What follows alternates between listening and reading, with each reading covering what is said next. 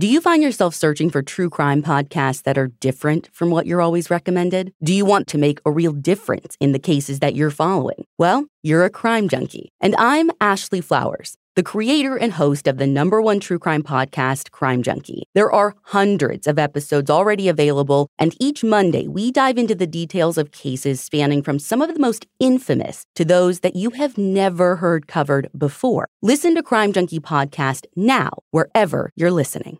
Want the same expert advice you get from the pros in the store while shopping online at discounttire.com? Meet Treadwell, your personal online tire guide that matches you with the perfect tire for your vehicle. Get your best match in one minute or less with Treadwell by Discount Tire.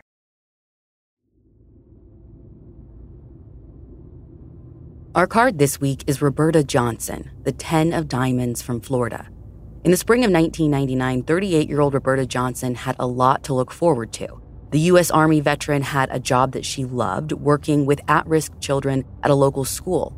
She was also nine months pregnant and would soon welcome a baby boy into the world. And she was doing all of this while her teenage daughter was set to graduate high school in the coming weeks. But one April afternoon, all of that was taken from Roberta and her family when she vanished from the parking lot of a grocery store and was brutally murdered. I'm Ashley Flowers, and this is The Deck.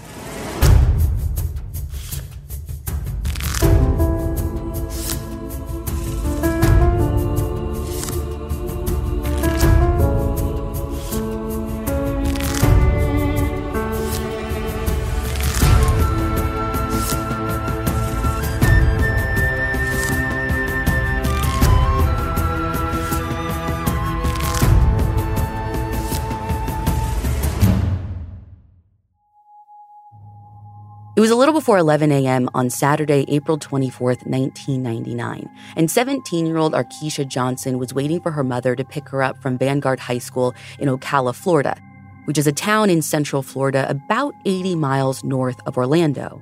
Arkeisha was just weeks away from graduating, but she had spent that Saturday morning in detention for mouthing off to a teacher the previous week. It was no big deal, really. She'd spend a couple of hours in so called Saturday school, and then her mom, Roberta, with whom she was extremely close, would pick her up at around 1045 after running some errands. But 1045 had come and gone, and there was no sign of Roberta. Arkeisha thought, okay, it's Saturday, she's out running errands, she probably lost track of time or something. But when even more time passed and her mom still hadn't shown up, Arkeisha was really starting to worry. I mean, her mom was usually extremely punctual and regimented, her daily routines guided by a strict adherence to plans and appointments. So Arkeisha walked over to her grandmother's house. It was her mom's mom, and the house was just down the street from the high school. Now, her grandmother told her that she had last talked to Roberta a couple of hours before, maybe at like 9:25 or so when they spoke on the phone in between Roberta's errands. That conversation was only a couple of minutes long, and Roberta mentioned something about having an appointment at 10 that morning, but she hadn't mentioned who she was meeting at 10 or where it was taking place. So Arkeisha called her boyfriend Sydney next because he had actually been in the car with them that morning when Arkeisha was dropped off at school. Roberta said that she was just going to drop Sydney off at his house after. Over the phone, Sydney confirmed that her mom had, in fact, dropped him back at his house at around 8 that morning. After hanging up, Arkeisha and Sydney met up again. Arkeisha decided to go back to their apartment to double check that her mom hadn't gotten back from running errands and just fallen asleep on the couch or something. But when she and Sydney pulled up to the complex, there was no sign of Roberta's car in the parking lot. And when they got inside, she wasn't there either. Arkeisha was officially worried at this point, and so was the rest of the family. So Arkeisha started working the phones, calling everyone who might have interacted with her mom that day. But it wasn't a very long list. Several relatives who also lived in Ocala said that they had not seen or heard from Roberta that morning, but they were also worried and agreed to help look for her. Roberta's family spent the rest of the afternoon making calls and looking for her around town. Anxiety was running especially high because Roberta was nine months pregnant and literally just days away from delivering a child. With that in mind, family members also checked area hospitals to see if she'd been admitted. Maybe she was in a hospital room somewhere. But that was a bust after hospital officials told family members that Roberta was not under their care. Arkeisha and a cohort of friends and family continued their search for Roberta through the rest of the day. But as evening approached, Arkeisha was unsure what to do next. So she and Sydney returned to his place where his mom was preparing a late dinner. The thing is, his mom was missing a key ingredient for whatever it was she was making, and so the teenagers offered to make a quick grocery run at a nearby Winn Dixie. It was a brief but welcome distraction. Arkeisha and Sydney pulled into the store parking lot at around 9 or 9:30 that night. And right away, something caught their eye that made their hearts race. Sydney pointed into the distance to a white four-door sedan. It looked just like Roberta's car. They parked behind it and jumped out to take a closer look. This was it. This was her mom's car. But there was no sign of Roberta. Now, this was all the evidence Arkeisha needed to know that her mom was in trouble, so she immediately called police. The parking lot was soon swarming with a mix of Roberta's relatives and the blue and red hues of squad cars. As authorities scoped out the scene and did their best to see through the darkness with their flashlights, an officer caught a glimpse of something small and metallic on a grassy median. There, on the ground, about five or six feet from the driver's side door, were Roberta's keys. With that discovery, the search for Roberta became a lot more urgent. Officers secured and impounded the car and also requested surveillance footage from the grocery store. But unfortunately, the footage wasn't helpful. The grocery store's cameras were rolling, but Roberta wasn't captured by any of the cameras that were trained on the parking lot. For two days, law enforcement officials scoured the city looking for any sign of the missing woman, who, again, was nine months pregnant. Which brings the officers, and I'm sure you, to one question Who is the baby's father? Did Roberta have a partner? Well, Roberta's family said yes, Roberta was technically married to a man named Arthur Johnson. But she was only married to him in a legal sense. They were estranged from one another. And in fact, he didn't even live in the area, and her family said he definitely wasn't the father of her child. But they did believe that they know who was. Family members told detectives that though she never sought a paternity test, Roberta insisted to her daughter that a man named Drayton Florence was the father of her soon to be baby boy. If the name Drayton Florence sounds familiar to you, you're probably an NFL fan and are thinking of a cornerback by the same name. That's Drayton Florence Jr., and that NFL cornerback is actually the son of the guy we're talking about. Anyway, Drayton was an Army recruiter based in Ocala who'd recruited Roberta years earlier. The two had struck up a friendship and remained close in the years after, like more than just friends close. Arkeisha said that after some time, Drayton Sr. and her mother began a casual relationship that lasted for years. She also told our reporter that she would see Drayton around the apartment from time to time and that her mother was forthright about the fact that they were more or less a thing. But Drayton never came into the apartment. He and Roberta would simply hang out near the outside of their place. So police knew that they needed to track down both Arthur and Drayton, but the most important thing was still finding Roberta. As the second day of searching began, Ocala Police Detective Mike Balkin was helping canvass the area, starting in the parking lot where Roberta's car was found and then fanning out to surrounding neighborhoods. He also had his eye on nearby lesser developed parts of the city that were dense with shrubbery and fields, which was how he came upon a blink and you could miss it dirt road just off of Northwest 44th Avenue. This was just about three miles from the Winn Dixie. Marion County Sheriff's Office Detective Daniel Pinder, who is the lead on the case today, described this place as having a sort of lover's lane reputation among locals.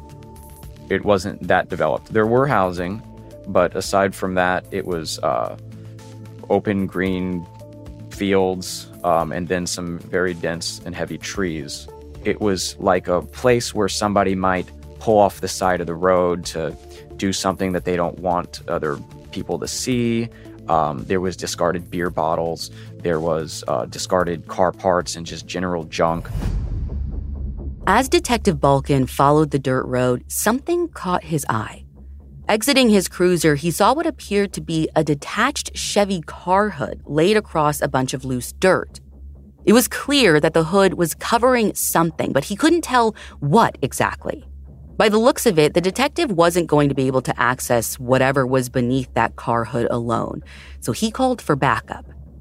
In addition to the other officers from Ocala PD, some deputies from the Marion County Sheriff's Office were also dispatched. The Sheriff's Office investigators actually took the lead since this site was in an unincorporated county and in their jurisdiction. Crime scene technicians and investigators worked together to lift the heavy car hood. Based on the freshly disturbed earth and the amount of surface area the dirt was covering, there was no doubt in their minds. Something or someone was right below the ground. Now, because law enforcement had to be extra mindful as not to disturb a potential crime scene, Detective Pinder said that the process was a painstaking one, and it took hours.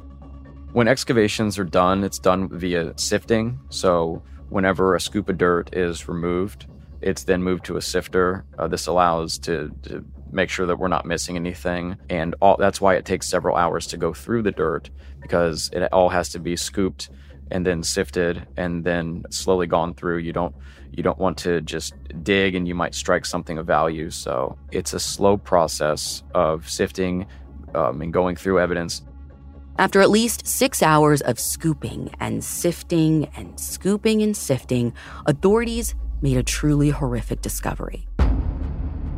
Lying there in a shallow grave no deeper than two or three feet was the body of a visibly pregnant woman. Since she'd been underground, it was hard to tell how she died, but investigators did see obvious wounds on the top and back of the woman's head. This woman's body showed few signs of decomposition, which signaled that she'd likely been killed and buried very recently. She was also wearing the same clothes that family members had said Roberta was wearing the morning that she was last seen a white t shirt and purple shorts. Something that stood out to authorities, though, was the fact that she wasn't wearing the white canvas tennis shoes that she was last seen in, which were nowhere to be found. Investigators processed this area, but ultimately came up with very little by means of possible evidence no weapon, no blood. And that made investigators think that this area had just been a dump site and that the murder actually took place somewhere else. Because the area was down a secluded dirt road, there weren't many canvassing options, so police didn't come up with any witnesses right away. By the next day, all they had for potential evidence was the loose dirt and soil that had been disturbed around the woman, and a set of partial tire tracks. There were also some fingerprints that were lifted from the car hood, but they didn't turn up any matches in AFIS or anywhere else. The sheriff's department dispatched a detective early that evening to Arkeisha's place, where her entire extended family had gathered. They delivered the news that the woman they found was likely her mother. Arkeisha, who again was just 17 at the time, spoke to our team about that day. All I know is I was told that you know my mom wasn't my mom was wasn't living anymore, and I didn't believe it I didn't want to believe it. I, I guess I was in shock, maybe. The following morning, family members formally identified the woman as Roberta. The 38 year old Army veteran who was on the verge of delivering a child died of blunt force trauma to the head, and her death was ruled a homicide. And it's worth noting there was no indication that Roberta had been sexually assaulted. So now that authorities knew for certain that they were staring down a murder investigation, deputies took a closer look at Roberta's car and processed it for potential evidence that could be tied to her murder.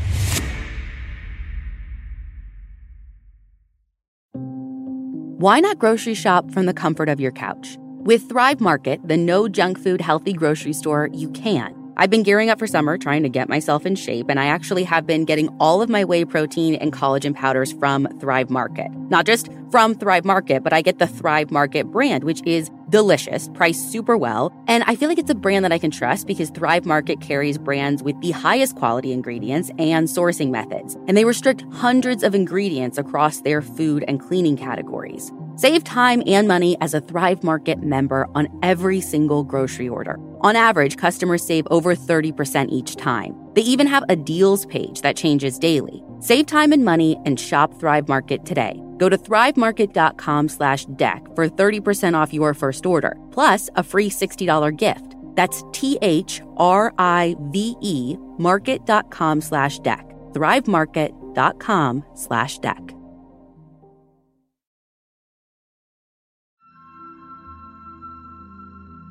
Detective Pinder said they recovered some fingerprints in and on her vehicle, as well as miscellaneous fibers and debris, things like dirt, sand, or other little bits of foliage.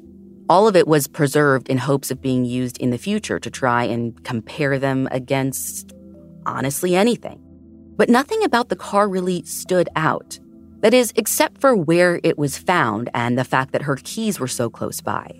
That made investigators wonder if Roberta had encountered her killer right there in the Winn Dixie parking lot. With a lack of physical evidence, deputies investigating her murder quickly realized that they were going to have to lean hard on potential witnesses and people who knew her if they were going to make any progress in this case. Authorities spoke with Roberta's loved ones and tried to find anyone who might have information to offer about Roberta's final hours. They also wanted to know if there was anyone who might have wanted to harm her because so far her murder seemed to lack a motive. Through interviews with her family members, deputies learned that Roberta was well liked in the community and was known for her signature bright smile and outgoing personality. Or, if you ask Arkeisha, Roberta was fierce and kick ass. Everybody loved my mom. Like there was there was no reason for anybody to to do to do anything to her. I mean, she all she did was help people. That's it. Like she was well known in the community. Um, she was always, she always had like a serious look on her face, but she was a very genuine and caring person. And there was there was no reason for anybody to to do what they did to her. Roberta had a degree in criminal justice and a deep passion for working with children. Aside from her work as a case manager where she counseled at risk youth, she was also a substitute teacher in the public school system. As they learned more and more about Roberta, Detective Pinder said they started to wonder how anyone could have it out for someone so widely touted as a kind and compassionate person. We weren't getting tips that she was having conflicts with people. She wasn't somebody that was getting in constant fights or had had problems or beefs with with people in the community.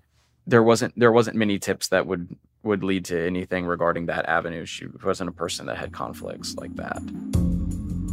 With no obvious suspect coming to light, the best they could do was work to track down Roberta's husband, Arthur.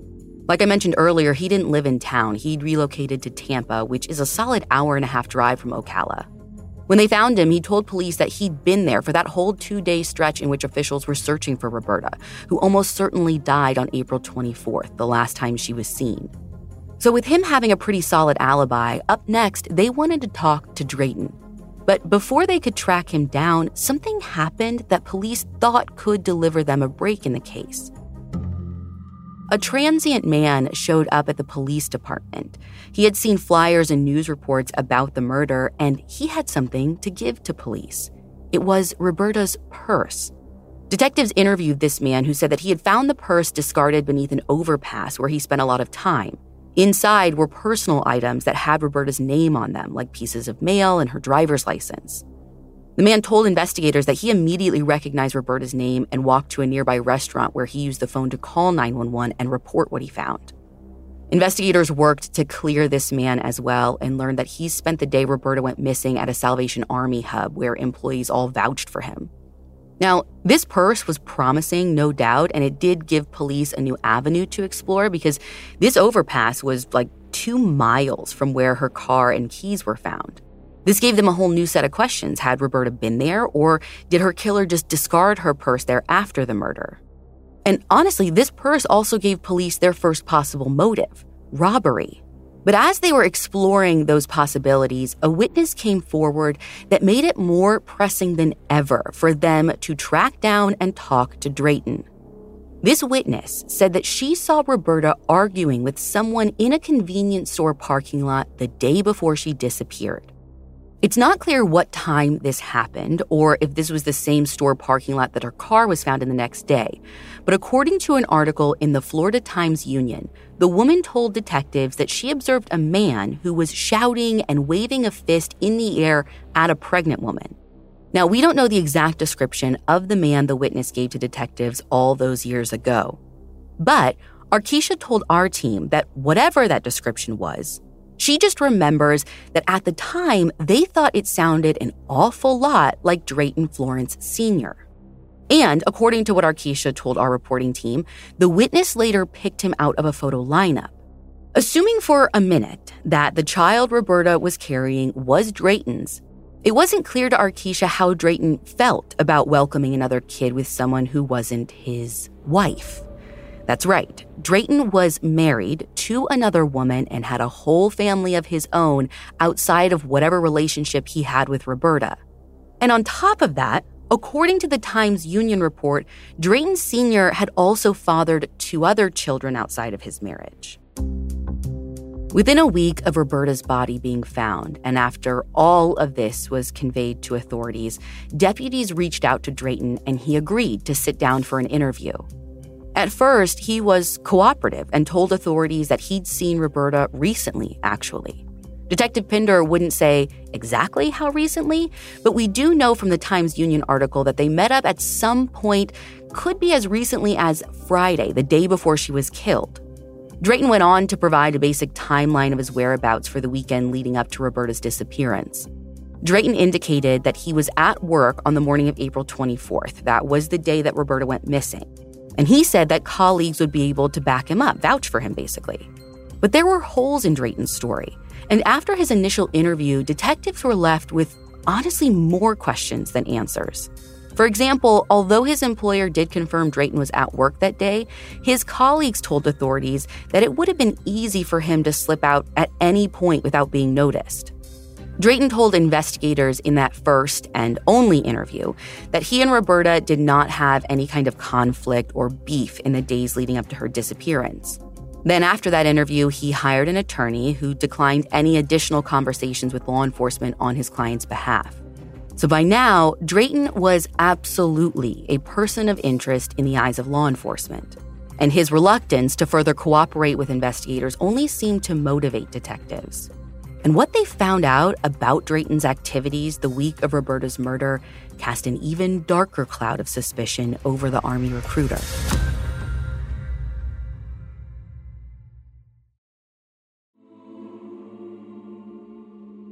According to reporting from the Times Union newspaper, in the days after being questioned by police, Drayton returned to work and asked multiple colleagues to switch cars with him. One of them agreed, and the two flip flopped their cars. And detectives actually caught on to this when they sought to corroborate the timeline Drayton provided to them in his interview. So, law enforcement obviously went and tracked down Drayton's original car and processed it for potential evidence. And they found something wild. Forensic techs recovered traces of amniotic fluid in at least one portion of the car's interior. Now, for those of you who don't know, amniotic fluid acts as sort of a protective layer that surrounds a fetus. So, when a woman's water breaks, it's actually amniotic fluid that's discharged. Now, Detective Pinder declined to comment on this, but Arkeisha confirmed that she was told by law enforcement that this was the case. They did find this. Now, the story from the Times Union didn't note where in the car that the fluid traces were detected. But Arkeisha said that she was under the impression it was found in the back seat, along with miscellaneous traces of dirt and some leaves that were also collected. Detectives have tried repeatedly to re interview Drayton, but he's rebuffed all of their requests. He also relocated to the Jacksonville area soon after Roberta's murder, which obviously made it trickier for law enforcement to keep tabs on him. Though Drayton continues to be considered a person of interest in this investigation, he has maintained that he did not have anything to do with Roberta's murder. He even went on record with a reporter from the Times Union in July of 2010. He said, quote, I know I didn't do it. It was troubling to me also. She was my friend. End quote.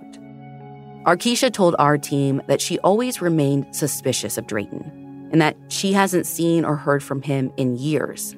Well, that is until 2015. You see, every year there's this block party style event that celebrates local class reunions.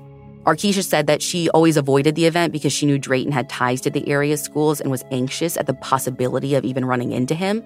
But in 2015, she and a cousin decided to go anyway. And soon after they arrived, they saw him.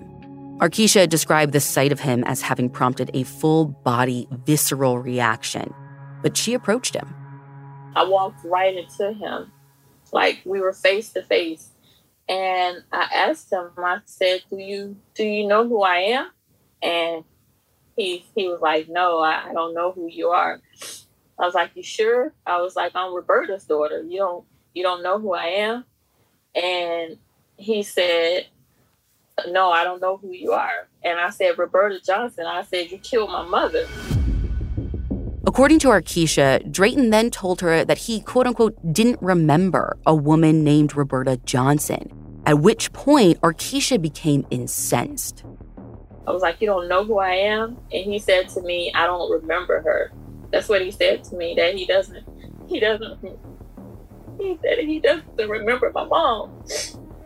And um, I, I went, I lost it. I went red and it was really bad. Like, it was really bad. And then um, we had a verbal altercation, and his son got involved, and his wife got involved. And at some point in it all, his wife uh, grabbed my hands, and she grabbed me, and she says, "Why don't you just let this shit go? Your mom is dead now." Arkeisha said that after the woman grabbed her, she pushed her off, which later prompted the woman to try and get Arkeisha charged with assault, but nothing ever came of it. Arkeisha also told our team that she felt as if the scales were tipped against her family from the very beginning. We didn't come from a lot of money. You know what I mean? My mom, we, we she was just a regular working person. And then she was a black woman. And I just feel like the type of publicity maybe like that Laci Peterson guy. My mom didn't get, um, and you know the resources um, that maybe we could have had if we had more money weren't weren't available to us at the time, and also like his as the years went by, his son went on to play professional football and so that brought them into even more money, which gave them more resources to be able to have better lawyers or whatever the case may be. Detective Pinder said this case is 100% solvable, and that more than anything, investigators are still eager to interview Drayton again. I would hope to rediscuss his timeline of that day. I think any investigator that had this case would uh, really like to learn a little bit more past his initial statements regarding his timeline, especially since so many man hours have been put in by all the other, other investigators in this case regarding his comings and goings that day. And Drayton Florence's previous statements to law enforcement and his specific whereabouts aren't the only thing Detective Pinder wants to revisit. He told our team that he has begun retesting fingerprints this year from both the car hood that was covering Roberta's body, as well as the prints recovered from the interior and exterior of her sedan. And still, more than two decades later, the results have yet to point to anyone in particular. Now, it's unclear whether that means the prints themselves were not good enough to generate a match or they just weren't returning hits, period. And Detective Pinder declined to say anything more about the fingerprints other than they're continuing to try and retest them. In the two plus decades Roberta has been gone, Arkeisha has navigated countless milestones and special occasions without her mom, without her closest confidant by her side. That included Arkeisha's wedding and the birth and upbringing of her own daughter, who's now the same age Arkeisha was when Roberta was killed. Arkeisha also told our team that she's since rekindled a relationship with her father, whom she and her daughter are close with. Every time I think that I'm, I'm getting stronger as the years go by. I, I, don't know. I, I always end up still feeling so weak. I just I miss her. I miss her so much. I, I miss her so much. I miss her so much. And I just I, I always wonder like how how how our relationship would be and like when we have a, a set day that we would do dinner or you know like during the week you know or every month we would get our nails done together just I just wonder how my life would be if if my mom was still here. And I just really miss her. I want people to to remember my mom for the life that she lived and not not how she died. I want people to know that she would literally give you the shirt off of her back and um I want people to know that she was very, very smart, very, very educated. There wasn't anything that she couldn't figure out, you know. And um, I, I want them to know that I love her and I miss her. And I just I wake up every day hoping that she's she's proud of, of the person that I've become. And I, I hate the fact that you know she she never got a chance to to meet my daughter. If you have any information about the April 1999 murder of Roberta Johnson and her unborn child, or maybe you have additional insight into her relationship with Drayton Florence Sr., or maybe Drayton himself is listening right now, you are asked to contact Marion County Sheriff's Detective Daniel Pinder at 352 368 3508. You can also submit a tip anonymously to Crime Stoppers of Marion County by calling 352 368 7867.